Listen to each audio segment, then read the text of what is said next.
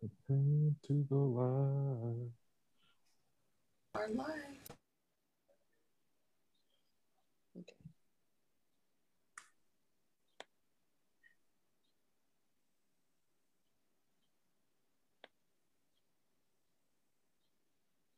We. Hello, everybody.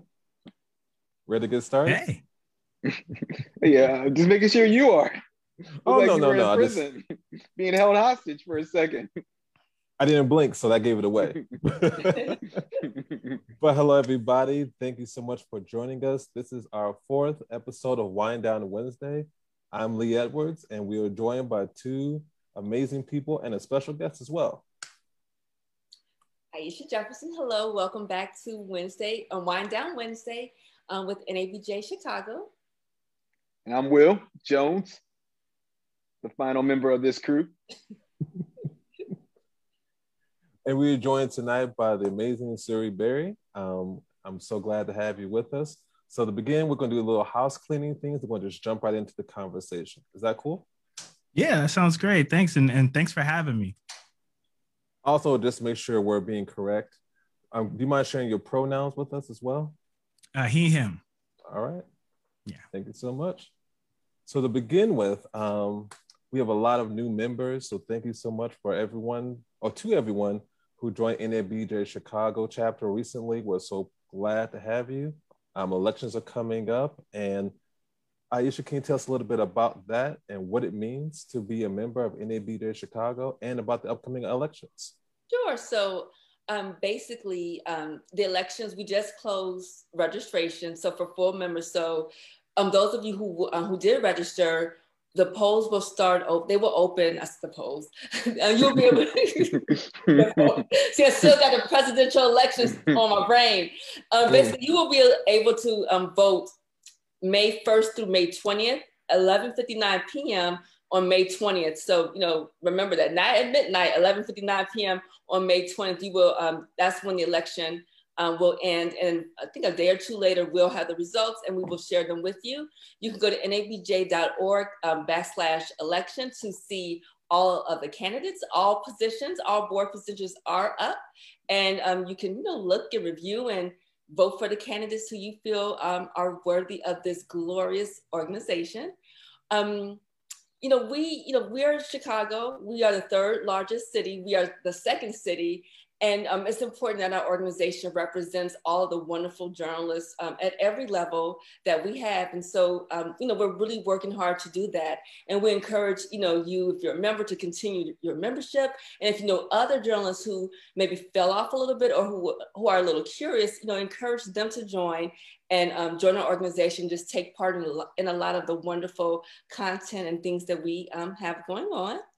Now, Lee, uh, what are you looking forward to Um, during your next term as V P of Digital?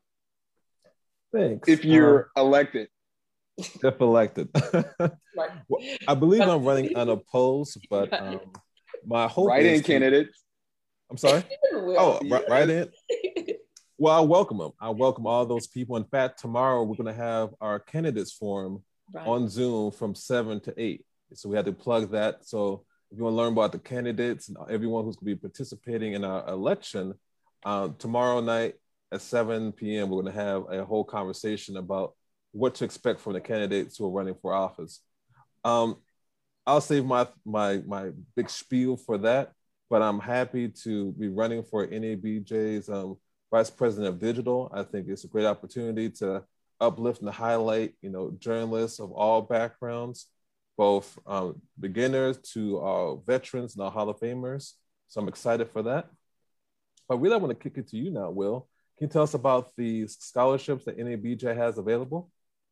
So we have more than ten thousand dollars worth of scholarships that we're trying to give out. Uh, we started opening up more than ten thousand, mm. more than ten thousand. This is like the largest number that we've ever given out. And the applications are due Friday. They are due Friday, Friday, Friday, Friday.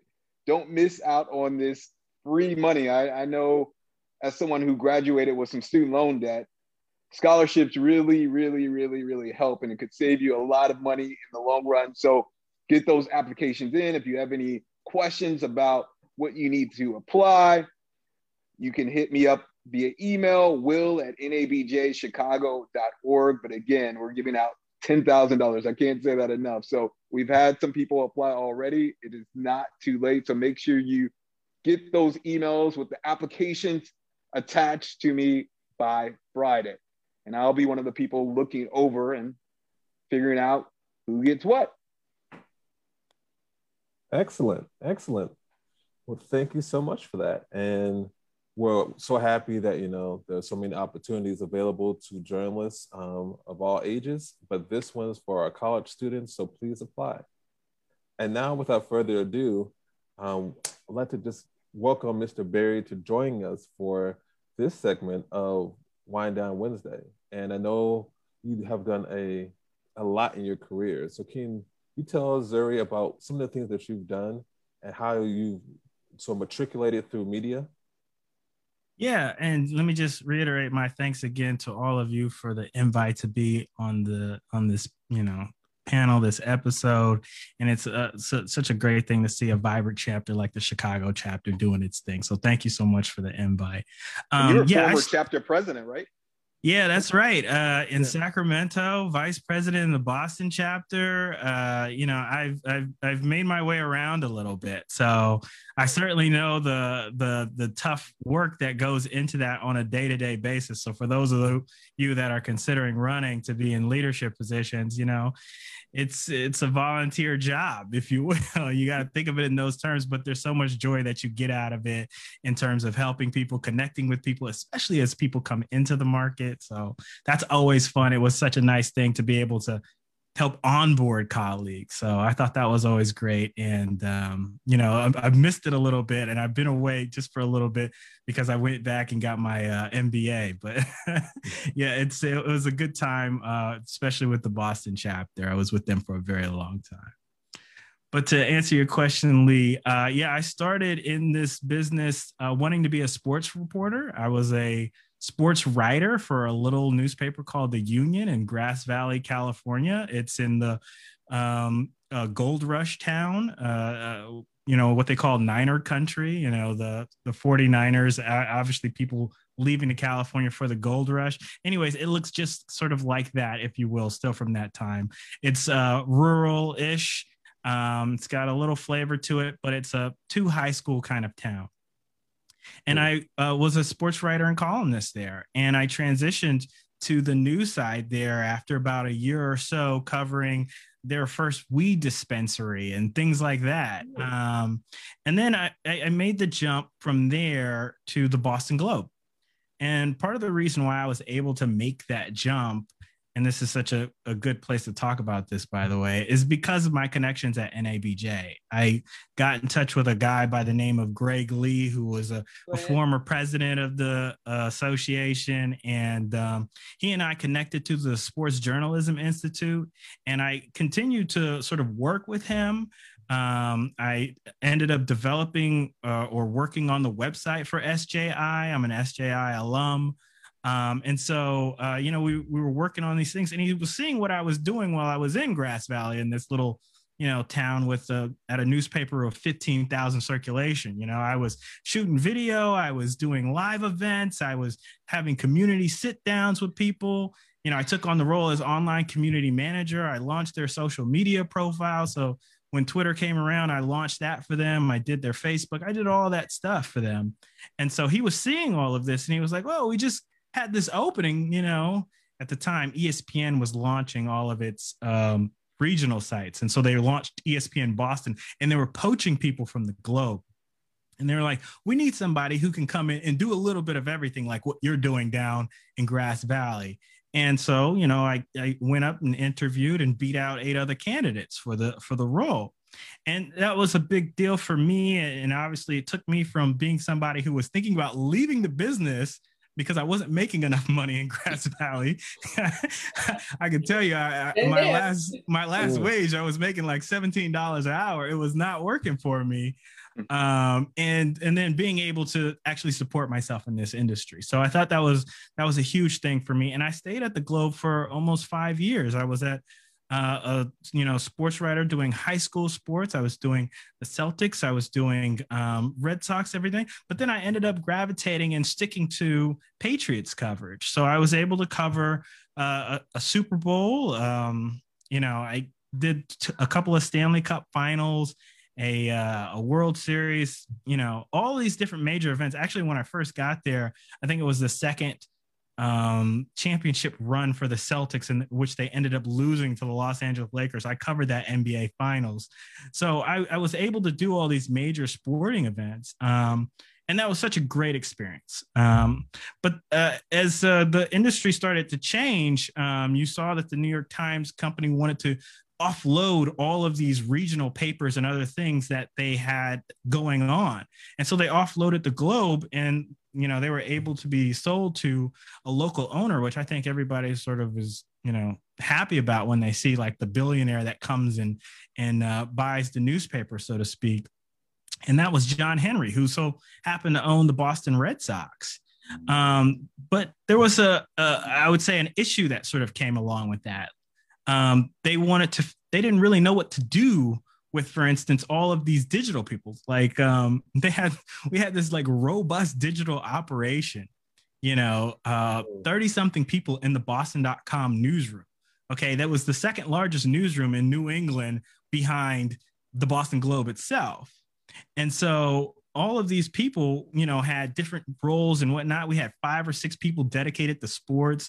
You know, we had a whole entertainment desk, you know, it, and we would do live chats. We do video. We did all these different things that sort of supplemented what was daily news and, and regular um, investigative reporting and other types of coverage that came out of the newspaper. Um, and so the new management that sort of took over didn't really understand the full complexity of the news organization. And I think they made some stumbles in terms of how to deal with the staff and how to deal with talent. And what we saw at that time was a huge exodus. And uh, so I had all these friends that were like sort of leaving to, you know, W B U R and to, you know, G B H and to all these other different places. And, uh, you know, it got to a point for me where it was sort of very frustrating, because then they started asking us to sort of change our work, which is not something that's unheard of, but it was difficult at the time to sort of grasp, if you will, because it, they were basically saying, don't compete with the guys at the paper when I was doing Patriots coverage, which, you know, I thought we all complimented each other. So I, I made the decision to leave. And, and at the time I wanted to move up um, and to do more. You know, I didn't just want to be Uh, a sort of writer and video producer and, and things like that, which is what I did. I wanted to actually edit at that point in time, and edit in a more profound way. And uh, and so that option wasn't available to me at the Globe. So I started looking elsewhere, and immediately I got entertained from uh, Fox twenty-five, uh, the local T V station there. And uh, I thought T V was going to be awesome. And then I got into T V, and I tell you that I'm, I'm just being honest with you. It's a beast. It's an animal, and I didn't really like it. Will, that's you. Uh, that's your, that's your area. I'm, I'm just letting them speak, and then I'm gonna pipe in. About, I just want to see where you gotta go. You know, it's hard. But I was it, thinking, you know, when you're when you're on the digital team for a T V outlet, like I have mad respect for all the people that are in it. They bring in a lot of young people. They churn through a lot of young people, and um, you know, I I give a lot of Uh, love to all the veterans uh, uh, that stick through it, because um, there are certainly those that are out there, but it's hard um, because you're dealing with the influx of everything. And I got to tell you, I, Boston, you have these weather events, and I know in Chicago you have your weather events too, but these extreme weather events um, was nothing like I'd ever experienced in terms of news coverage at the Globe. But, you know, you're in a T V station, all of a sudden it's twenty-four seven. And uh, and I'll tell you where my frustration boiled over is in February of twenty fifteen. I was, um, you know, we were, we were in like Snowmageddon, what they called it, um, one hundred inches of snow within one month. And uh, so every weekend there was a new snowstorm. I was staying at a hotel across the st- across the street from the station, and uh, and I, and I was thinking to myself while I was going into work, I was like, we're updating these stories, and you know what? They're asking me to basically say the same thing over and over again in terms of an update or bringing something new about that there's snow falling. Like, like I was, it was blowing my mind, like, like what that meant and what exactly I was doing with that and how I could make that somehow be creative and fresh and push that out to, uh, uh, you know, our listeners and readers. And so I had real trouble with that. And I ended up leaving there and getting pulled onto the Boston Herald, which I loved. I was at the Boston Herald, which, you know, I had never done a tabloid before. Um, and I took over their video and social media operations. So I, you know, I worked on uh, video for them. I did some day-to-day editing. I did uh, all the social media there, and I had a great time uh, with them. And that sort of transition to, oh, while you're doing all of that, can you also do this radio show for us? And can you, uh, cause they had an internet radio station, and that time was, I think, twenty sixteen. The election was sort of coming up, and all of these candidates were coming through the New Hampshire market, and the radio station was a great sort of clearinghouse for all of those people. So I think we got like twenty-two of the twenty-four candidates on air. The only two that we didn't get, you'd be surprised by this, were um, Hillary Clinton and Jeb Bush. And we used to joke that the reason why Jeb Bush didn't win was because he never came on our show. Um, so we had we, like we had this like really robust operation in which we were sort of doing the show, and we were doing, you know, all of these different things. And then, of course, the Herald, um, as for those that know, uh, went bankrupt, uh, which is always fun. mm. And that sort of led me down to this path where I'm at now, which is they they went bankrupt, and I said, I, well, I got to find some place that's stable because I need stable income. Um, and so I looked at what's next. Now, I had been approached by um, some folks in public media before, but this was the first time that I had actually, like, you know, not only gone through the paces, but like really considered like whether or not I was going to stay in Boston and these different things. And, and so I got the opportunity to go to Charlotte at W F A E, where I was their managing editor. And I was the, uh, you know, handling newsroom stuff, but mainly the digital side of things. And that's where we, you know, were able to do things like launch the She Says podcast and, and do a bunch of other stuff there. And it was a good run. I like Charlotte. North Carolina is great.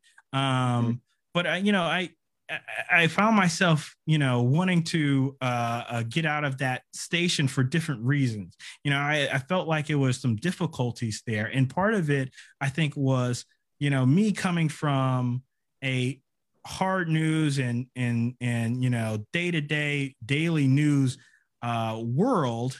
And I got to tell you, the, the irony of me saying this is that, you know, I, I didn't like it so much with T V, but I loved it in newspapers. But when I went to public media, they thought it was like sort of bizarre, this sort of attention that I paid to the things that happen on a day-to-day basis and the things that I wanted to see out of our newscast and out of our news operation. And so I felt like there was some conflict there in that. And so I started looking elsewhere. And that's when I Uh, again, was approached by another station uh, to come to D C at W A M U. And W A M U uh, was great and all that good stuff, but that didn't end well for me either. And just to be frank with you all, I was fired. Um, and that was something that's like, you know, like, how do you deal with that? How do you come back from that? All of those things. And, you know, I don't have to sort of tell you anecdotally, but like, Uh, studies show, you know, that people who have job loss or anything like that, that is the primary driver for entrepreneurship. That is where what brings me to this point today. Um, that doesn't mean I couldn't go back and find another job somewhere in public media or wherever else, but it also made me think, like, I don't think that's really working for me, this corporate drive. Some of these places I've been, we haven't really meshed well in terms of uh, values, in terms of sort of priorities, and then the politicking of it as well. So I, I thought about all of that, and I thought about what I wanted to do next. And I've taken the last sort of six months, seven months, eight months, really sort of building myself towards this next thing. So I have a question. So I know you you said that, you know, getting fired, getting let go, that's how, yeah. that type of job loss is what prompted you to really give entrepreneurship a chance. But had you given it any thought or considered it before that? Like, you know, when yeah. you were doing these great things at other outlets? Yeah, yeah. So So let me step back to uh, twenty, twenty fifteen, twenty, twenty sixteen, excuse me. Um, I'm sorry, no, twenty seventeen. And that's when the Herald declared bankruptcy. Okay. That's when that really started clicking for me. It's like, okay, this isn't going to last long. What am I going to do about it? This industry is instable, unstable, excuse me. Um, so how, how am I going to look at my long-term prospects? And of course, the it's either up or out, right? Mm-hmm. And, and sort of how you think about that. And at first I was on this track for up, and, but I really started thinking about, well, what's the, what's the landing spot, so to speak. And so when I went to North Carolina, I, uh, um, you know, applied for an M B A program while I was there. Uh, 'cause I wanted to, uh, you know, sort of add to my skill set, so to speak. Uh, I didn't want to do that. So how does the M B A add to the skill set? Yeah. So, so, so very frankly, I was thinking about, oh, okay, one of these days I might be a chief content officer or a general manager or something of that nature. Like that was certainly in the cards, or at least something I was thinking about. And I wanted to make sure that when I got into that room where we start talking about budgets and we started talking about forecasting for the future and things of that nature, that I knew what I was talking about, that I was mm-hmm. firm in my facts, that I, you know, felt like I wasn't an imposter, which yeah. is, you know, something that so many of us feel when we're not ready or prepared or something of that nature. Uh, but it transitioned, I think, over my time um, at Queens Uh, university, while I was going through the program, I started to think more and more like, okay, wait a second. There is some, you know, creativity that I see out of both my classmates and others that speaks to um, this desire that I didn't know I had before to want to do something on my own. Okay. Um, some ownership that I wanted to take over my own life and my own sort of career in a way that I hadn't really considered before. And how, I'm oh, sorry. How that was, prepare, sorry to interrupt. No, no, how, because how do you prepare for that mentally? Because a lot of people, you know, yeah. feel like, you know, they. Well, just, you can't prepare for getting fired. Well, yeah. well, no, you're right. But, but, but get that resume ready. That's, get that LinkedIn updated. You know, have your have your website up to date. That's all.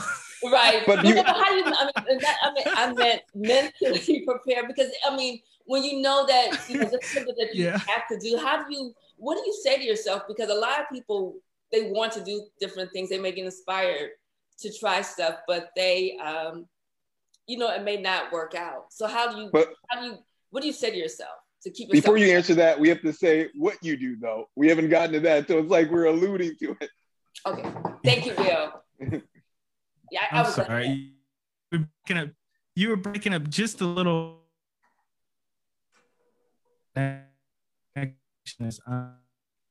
It's my my my Wi-Fi. Guys. My Wi-Fi is horrible. Can you all see me? Am I freezing? Yes, I see you, Will. Okay. Okay. Okay. I, I hear you again. I hear. Okay. You. I may be jumping ahead. I you know, I'm just very, I love this topic, and so yeah, it's a great topic. If I get a little ahead, let let's talk about your company and then how you got there. Thank you, Will. Sure, sure, sure, sure, sure. So. Um, so now I'm, I, I do, uh, podcast development and audio production. Right. Um, and so I, I took a long time to sort of figure out what the thing was that was going to be my business. Like I said, I've been thinking about it for six, seven months, whatever it's been. And, you know, the first initial thought was that, okay, well, you know, you've been a, a writer. That's something that you've won awards for. You've, you've done editing. You know, maybe you could, you know, work on newsroom strategy and do that kind of consulting work and whatnot. And I kept thinking about um, the sort of the competition that's in that space, the much more experienced journalists that are in that space that are doing that work, you know, former editors and chiefs and news directors, et cetera, et cetera. And, and I, so I started to really sort of try to uh, come to a plan, if you will, of how I would package myself and put myself out there in a way that differentiates myself from others. And uh, part of that has been my experience, obviously, not only as a storyteller in so many different mediums, but also in my uh, last bit of experience in uh, uh, part, uh, N P R member station newsrooms. So having that experience and having put together some great projects in the places that I've been and sort of knowing sort of the, the technical ins and outs, that's something I knew that I could pitch myself as to. And the more and more I looked at uh, podcasting in particular. And it's something that, again, I'm sort of a fan of and, and sort of actually have experience going back all the way to my days in college. You know, that's like fifteen, sixteen years ago at this point. Um, the more I thought about it, the more I thought there's a lot of need for help in this space. And that's some help that I can bring given my uh, most recent experience, given my history, given all the things that I know as a journalist. So you think about all the, the tools that you have in your skill set, and you try to put that towards some good use in a way that's, I think, both helpful for others and that is packageable. Um, so that's that's where I'm at now. So now I do, uh, the, the company is called Zuri Media and Consulting, but it's primarily focused on podcast development and audio production, and I call it Z M C Podcast. And how is that going so far? How hard is it to, to build up yeah. a, a clientele?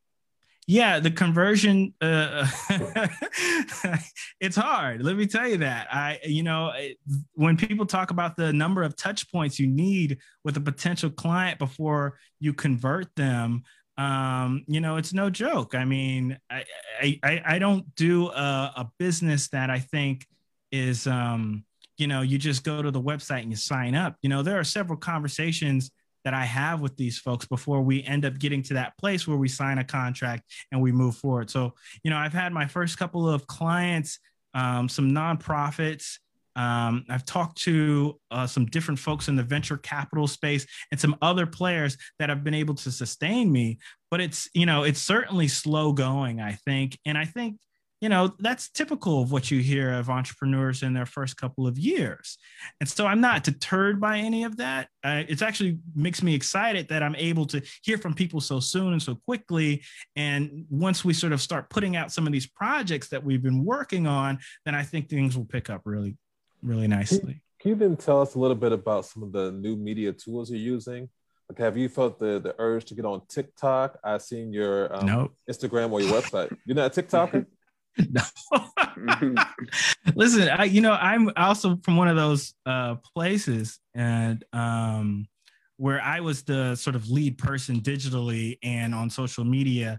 And I was asked or tasked with sort of implementing that new social media tool whenever it came out. And so there's this evaluation that needs to take place to see if it's helpful for your uh, organization or brand, right? That you have to go through and make sure that, is this going to be worth my time? Does this burnish my image in any kind of way that's helpful? And I think for um, folks that work in the audio only space, like myself, like it's not necessarily there yet. And also, what does it take away from? What, what time does that take away from? Um, so I, I tried to launch, for instance, a Snapchat page for Uh, the Herald, and that was a, a disaster. and, and not because of or maybe what you might think, but it was because like there was just no um, energy behind it from anybody on staff. And you, you, you, you, you know, you can't force people into something that uh, is like that or anything like that. But also I think many news organizations outside of T V have seen that it hasn't really worked for them. Like there's really a difficulty in trying to tell stories there in a way that's work that works for them. If you're not working in a video capacity in any kind of way on a regular basis, it just doesn't make sense. And so, you know, I do that for myself. I, I look at that and I think to myself, well, where, where do I, where should I put my attention? And uh, I think about sort of specifically how to market my, my, my services. And so there are only a couple of places that are really worthwhile when it comes to that. And that uh, this, you know, is all changing because of, you know, i O S fourteen point five and whatever else. But like Facebook, Instagram, those are places where, you know, my potential customers reside, my potential clients reside. And so that's where I have to put my attention.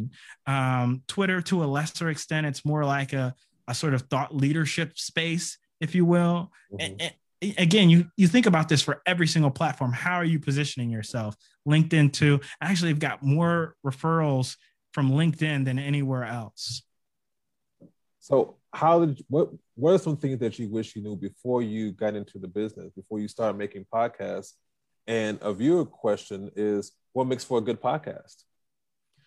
Uh, okay, let me, let me start with yours. Uh, Lee, and then we'll get to the viewer question. Thank you for that. Um, so let's go back.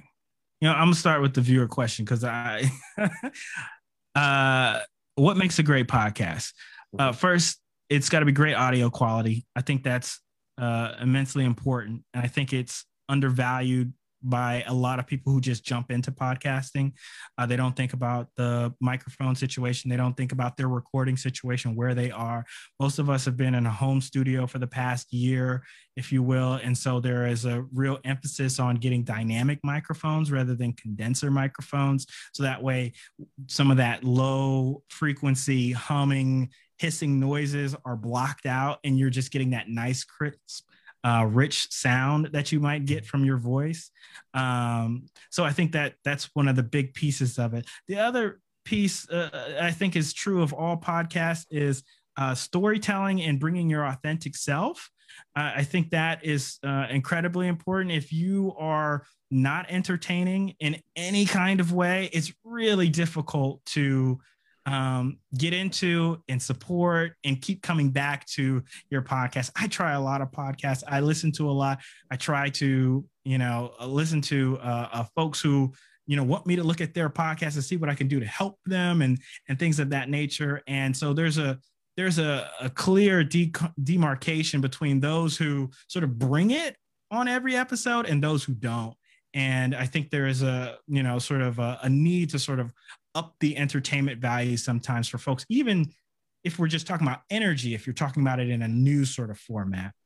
Um, and then the other piece of that is that, and, and this is sort of what we were talking about in the, you know, as we were getting ready to get on to this, uh, sh- uh, to do the show, is getting to the point. Like, don't take twenty minutes to get to the, to the meat of the conversation.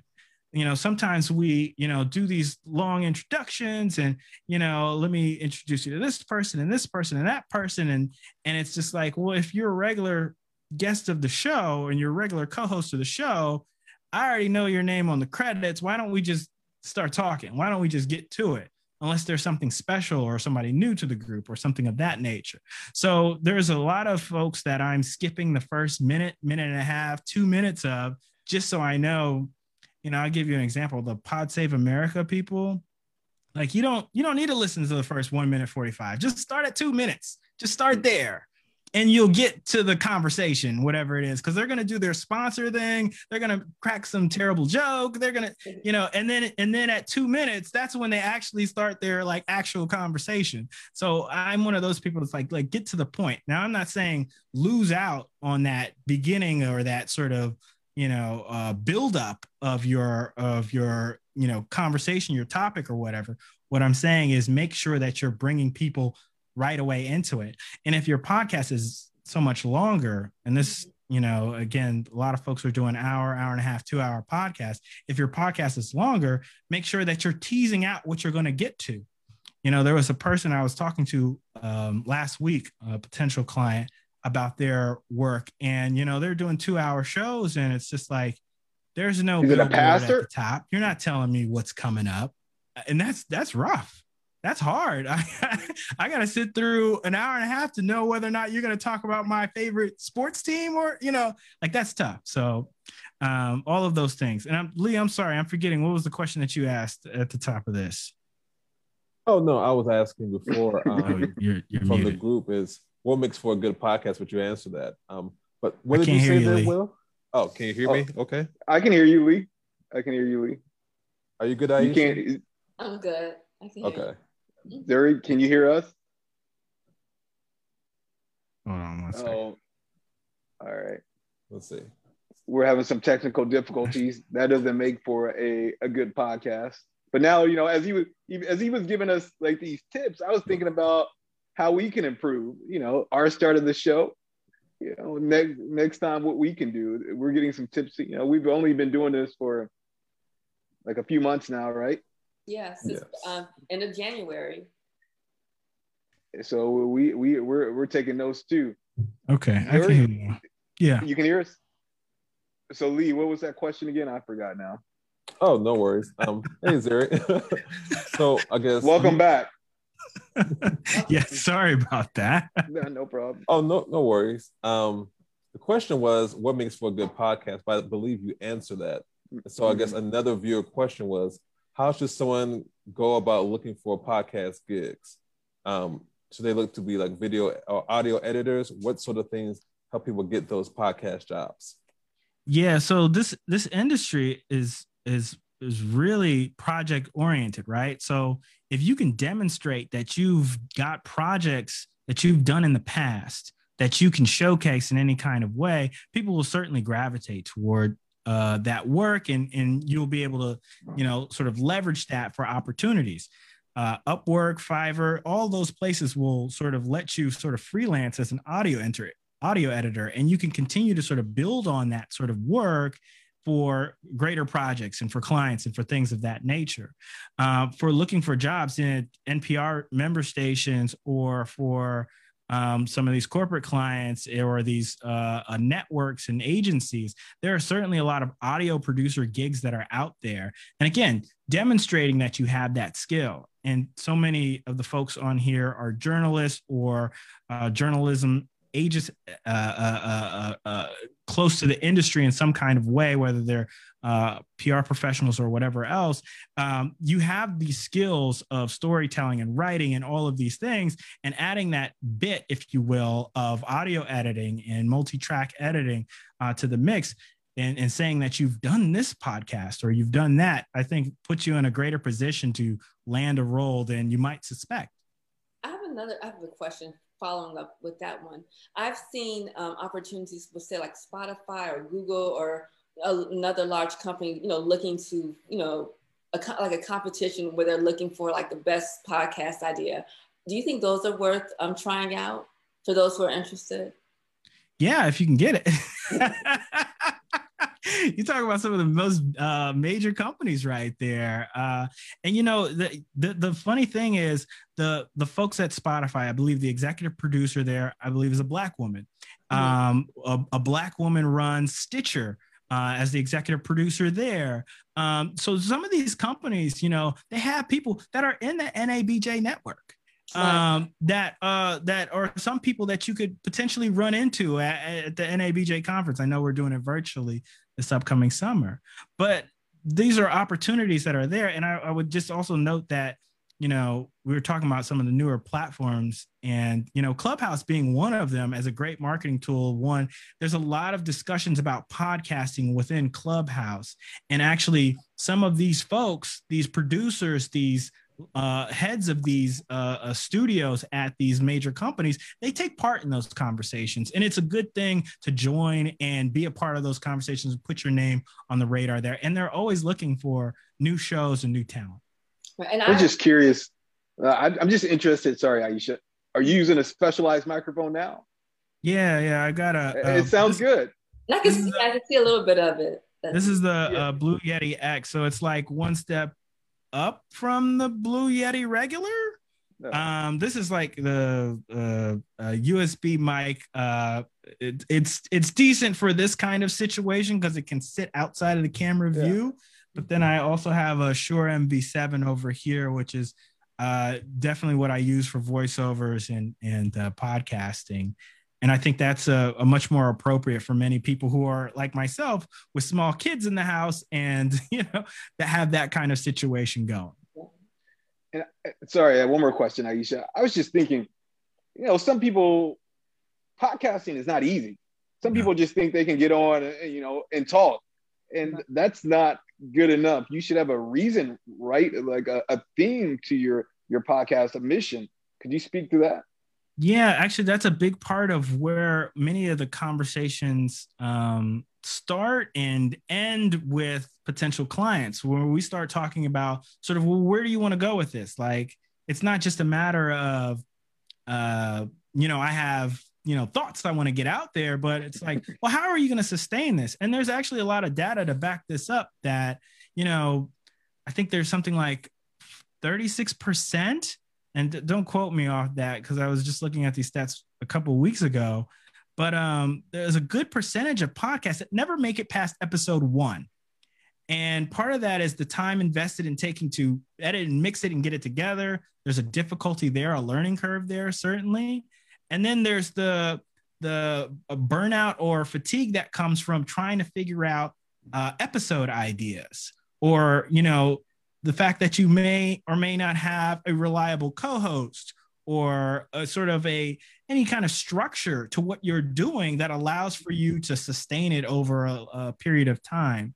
And so, you know, I've been talking to a lot of different brands. You know, what we talk about is not just that we want to sort of talk about things that are related, if you will, to your subject area, but really sort of building out those subcategories of your subject expertise. So that way, you know that maybe this week you're going to get into your main topic, which is, you know, old school hip hop or, or whatever it is. But this week you're going to, you know, talk about, talk with graffiti artists. Like that's like something that you have to think about in terms of just your overall planning and what kind of audiences you're trying to hit.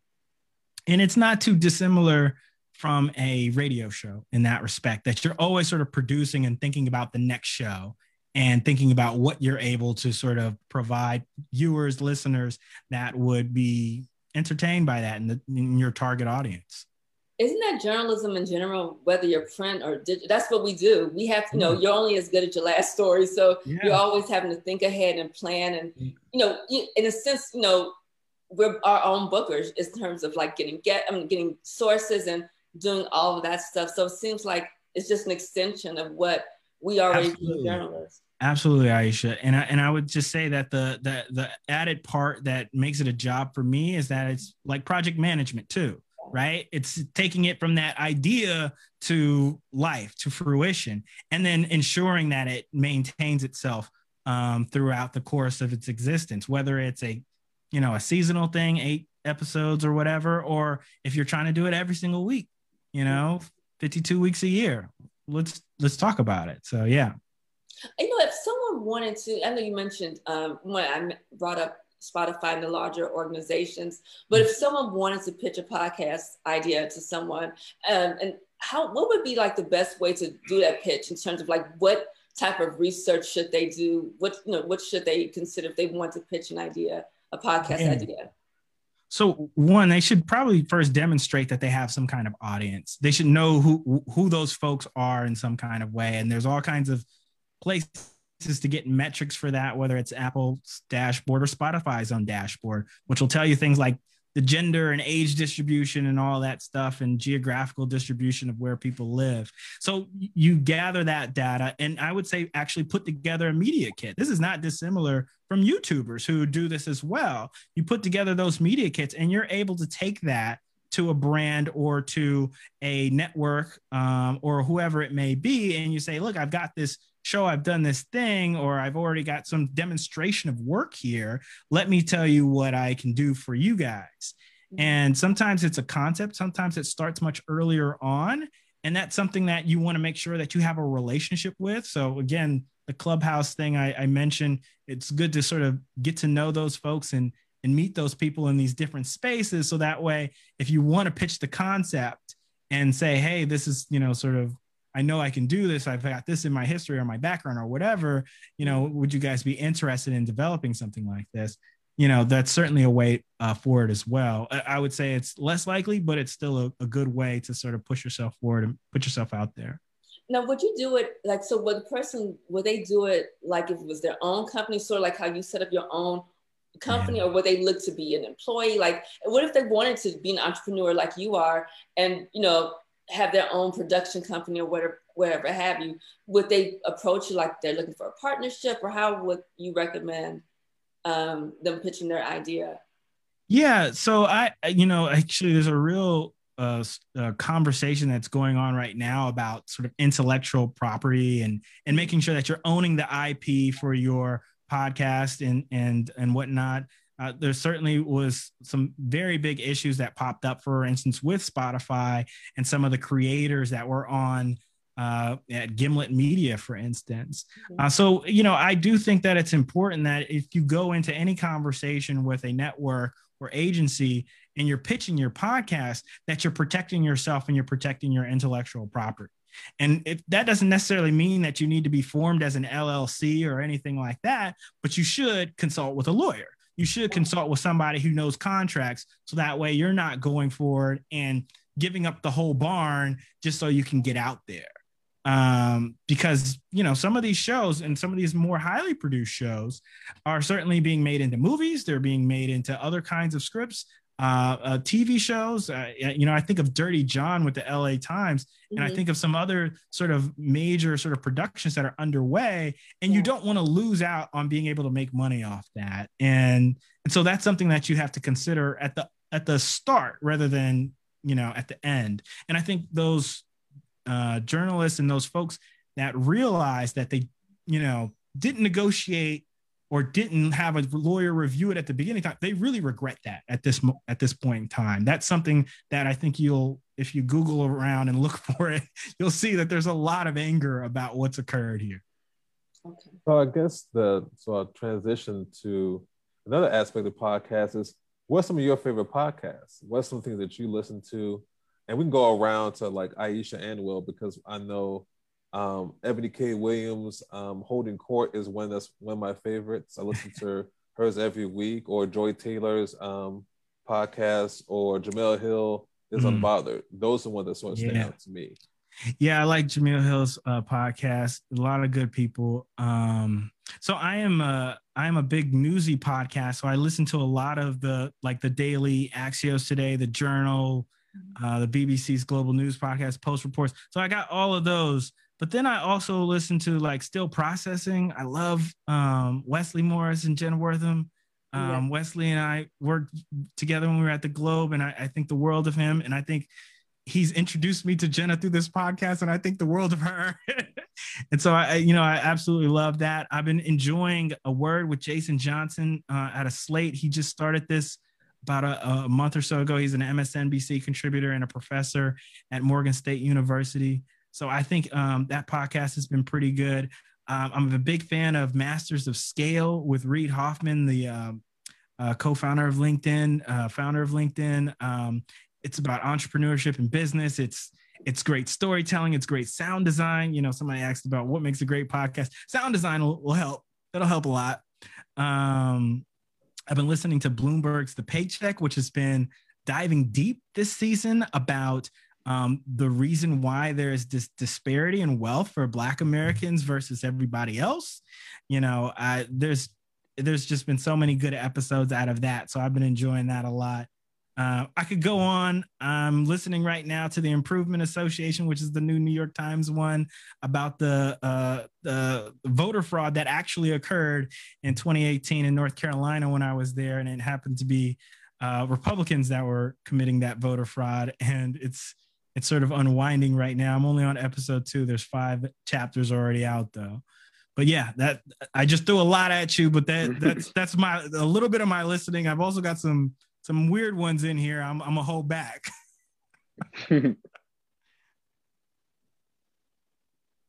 oh, um, Will, do you have any, or Ayesha, would you do you have any that you would recommend as well? I am still processing uh, the read. I, I as I mentioned when before we hopped on that I played that while cleaning up around the house and everything. Uh, read this, read that, which is Joy Reid and oh gosh. Um, Oh, Jackie Reed um, and a couple of others. Oh, I, um, Demetria Lucas, um, gosh, what's Demetria's? Uh, Ratchet and Respectable. So I do, I like, and she told a good story. I, you know, I that, um, this Chicago history one. There's one that's in my queue with a local journalist um, who's retired. Um, Oh, I just forgot her name, but um, about journalism. One of my professors at Northwestern, she just launched a podcast, which um, is in my queue, also about Black women, um, I think newsroom, Black female newsroom leaders. Um, so that's in my queue. It's a bunch of them. Oh, that, you gotta uh, share that with me. I wanna hear that one. Yeah, I wanna hear that, Doctor Ava um, Greenwell, so Thompson Greenwell. So I, I need to, um, that's in my queue too. So there's a bunch, and I, like I said, I listen to them while I'm cleaning up in the house or while I'm driving. So I'm a little embarrassed to say, I don't listen to any podcasts. I need to, my wife talks about podcasts all the time and I, I'm, I've been planning to get into it, and this has inspired me to take a listen. I just have such a short attention span that I don't even really watch T V besides some sports, so, or movies. Um, So I, I, I'm there with you. Actually, I don't watch much T V. I just I just watch a little bit of news, and mm-hmm. and so the podcast is actually something I'm doing while I'm doing something else. Right. right? And I listen to a lot of music, so I can listen to podcasts when I'm like working out or so. Yeah. I, this has inspired me. I was I was kind of quiet over here. I was afraid. I know Lee was trying to go around. That's why I was like, silent because I was like, should I just lie? I, yeah. I, or just like name some ones that you all just named and I just play along. I decided, you know. You were talking about in a podcast, authenticity is extremely important. So I just thought I should be authentic in that moment and be true to myself. Thank well, what you. music are you listening to then? It was the music. Is it some Meg, Meg Thee Stallion? No, some maybe, no, the other Meg Thee Stallion of gospel, Shirley Caesar. I like Shirley, but I'm a good Meg choice. A good choice. See, I didn't know. No, just all I'm kinds. Sure I like about...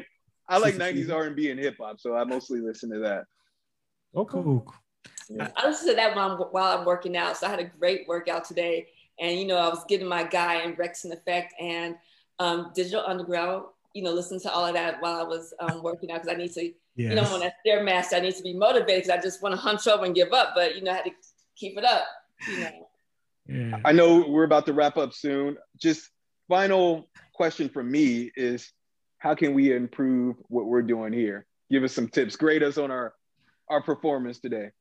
Well, yeah, you know, nice. I, uh, you know, first of all, I, I always love thinking of uh, doing lives, but I think of them very differently than I think of podcasts, right? And I do think that there is a tension there between doing live video and live streaming and doing podcasts. And part of that is because there is this element of a technical glitch. I, I had mine with the headphones. Sorry about that. And and there's the other part of it is like, well, what can you sort of add to it? What kind of flourish can you do with it if you're not given a chance to produce it, right? Mm. If you're not given a chance to work with the audio. So I think that's always something to think about. Like, okay, let's we're doing live, let's do that. But is it is it the same thing? And I, I want you guys to, to think about it in those terms. I do think that it's a great conversation. And this is a great way to just chop it up with uh, some guest, whoever it may be, and, and just dig deep on a subject that you guys are interested in. This is wonderful. So don't don't overthink this. This is you're you're in you're in a, you're in a good place, if you will. Um, you know the the the the the the preferences that I have, if you will, for that sort of more produced sort of feel is is is my preferences alone, I think. Yeah, I've been afraid we were gonna get canceled, but we, we're lasting. You know, we're playing it month by month. You know, the executives. Oh, you know, they, they want more viewers, but we're we're trying. So I think they're giving us like a couple more months, and then otherwise, we might be fired. I see. And, and, and in the event that that may happen, just bring up fire. So, what about people who? Um, do you have any advice, Zuri, for people who are struggling with the decision to strike out on their own? So not necessarily fired, but just not like how you were unhappy. And that's nothing wrong. Hey, it happens. It happens. It happens. It happens. It happens. And so, uh, but no, but, but people who uh, make- zero out of ten, I would not recommend. Uh. Right, but it, that, you know, things happen, and so you know, but then uh, let, let, I'm just it. let me let me say this: life happens, and again, it's it's it's not anecdotal to me. It is. Uh, it's something that happens whether you're laid off, whether you transition to another job and you realize it's not it. You realize that you want to do something else and that you want to take more control of your career. And, uh, and so I think there's a lot of us that are sort of worried about, well, how am I going to pay my bills? And that is a real fear. And part of, you know, losing your job and having that fear as well motivates you to go find that money wherever it is and get on it. And where so the money resides. There is a, there is a there is a certain kick in the in the tail that occurs that certainly happens in this situation. But if you already feel it in your gut that you got to get out of this job because it's driving you crazy, that it's hurting you, that it's causing harm or something of that nature, then you are better off to move to a, another job or strike out on your own. And I would yeah. argue that for those who are thinking about it, who are weighing it, who are really sort of searching their soul, that they should probably start that on the side first, right? Start tinkering around and, and sort of seeing what they can do for themselves on the side first and develop it into something that maybe might be able to take over full time for you. Um, it's always okay, the best thing is to start um, it on the side first. Yes. I just want to ask you really quick, Zuri, is um, we talked a lot about the hustle and the grind of it. Can you talk yeah. about the joy? So when you get yeah. on that podcast, you just like, yes, that light comes wow. on. Are you excited? Is it joyous? Yeah, you know, I'm I'm super critical of myself, so I don't know if I'm that joyous. But yeah, I, I think there's a lot of joy that I get out of helping others, right? Mm-hmm. And so it's it's it's fun for me to talk with creators who are thinking about ways to help the world and help others and help talk about stories um, that are untold. And, you know, I'm, I've been having this conversation with a client about regenerative agriculture. And not a lot of people understand the sort of where that sort of lands in terms of climate change and, and, and, and, and the effect on livestock and on de- desertification that occurs across the world. And so there's a lot of work that's done there. And it just inspires me, uh, sort of helping that person frame Uh, their podcast and what they're doing. So there's a lot of joy in the work itself. I do appreciate it. I'm talking to um, a client who um, has raises funds for others. That's that's literally her job. She is a business coach and a crowdfunder. She helps people raise money for their businesses. And, you know, she's actually somebody who was in the Chicago market some time ago. And it, It's such a, a fun thing to talk with her about her clients, because all of them have great stories about what they're trying to do when they raise that money, what business they're going to launch, mm-hmm. who they're going to help, this nonprofit that they're trying to run, or this product that they're trying to put out into the world. So there's all these things that are sort of like available to me now that are, I think, richer, more fuller stories than sometimes the daily news and politics grind that I was in in the past. So I get a lot of joy out of that. Mm. That's good to know, because I understand the daily grind. Yeah. You know, that's, you know, especially working in news and just, well, you know, I mean, that last last week or whatever it was when all those black people were shot, I just, you know, like it hits you, like you're you're you're you're feeling that on a level, and if you are in the news business, like like so many people in this chat are, that, you know, starts to affect you after a while. And you know, I I mean, I've been in the game for a, a, w- a little bit now. Um, But, you know, you think about that and you think about if you're putting all your energy into responding to these moments and these issues and these incidents, like that can take from you. Yeah. That can take from you and your uh, your ability to respond.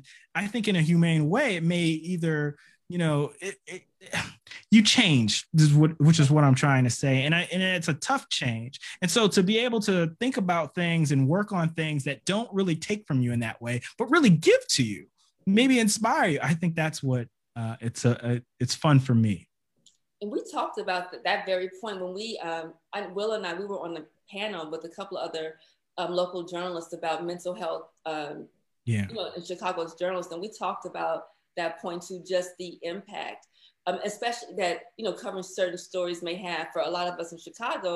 You know, gun violence with people who look like ourselves. You know, we. For me, I edit these stories, I'm rewriting them and all of this stuff. And it's like, it's constant, you know, either reading the wire stories or whatever. So, you know, it does have an impact. And um, I'm glad that people are more open to acknowledging that it has an impact and, you know, and, and being able to address it because, it yeah. does, you know. Yeah. Sense. You know, I, one of the first um, shootings that I covered in, in my newsroom was uh, the death of Oscar Grant.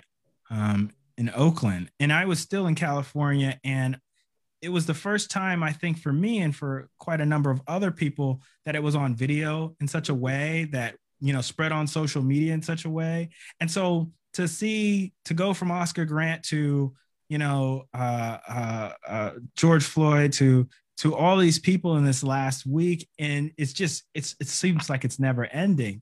And so at a certain point, as a journalist, you feel like, I got to get off this train. Yes. I got to think about something else.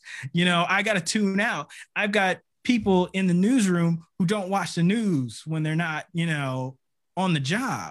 Mm-hmm. And that's, that tells you something, right? It's like, I, I, I can't even deal with my job right. outside of this, this organization.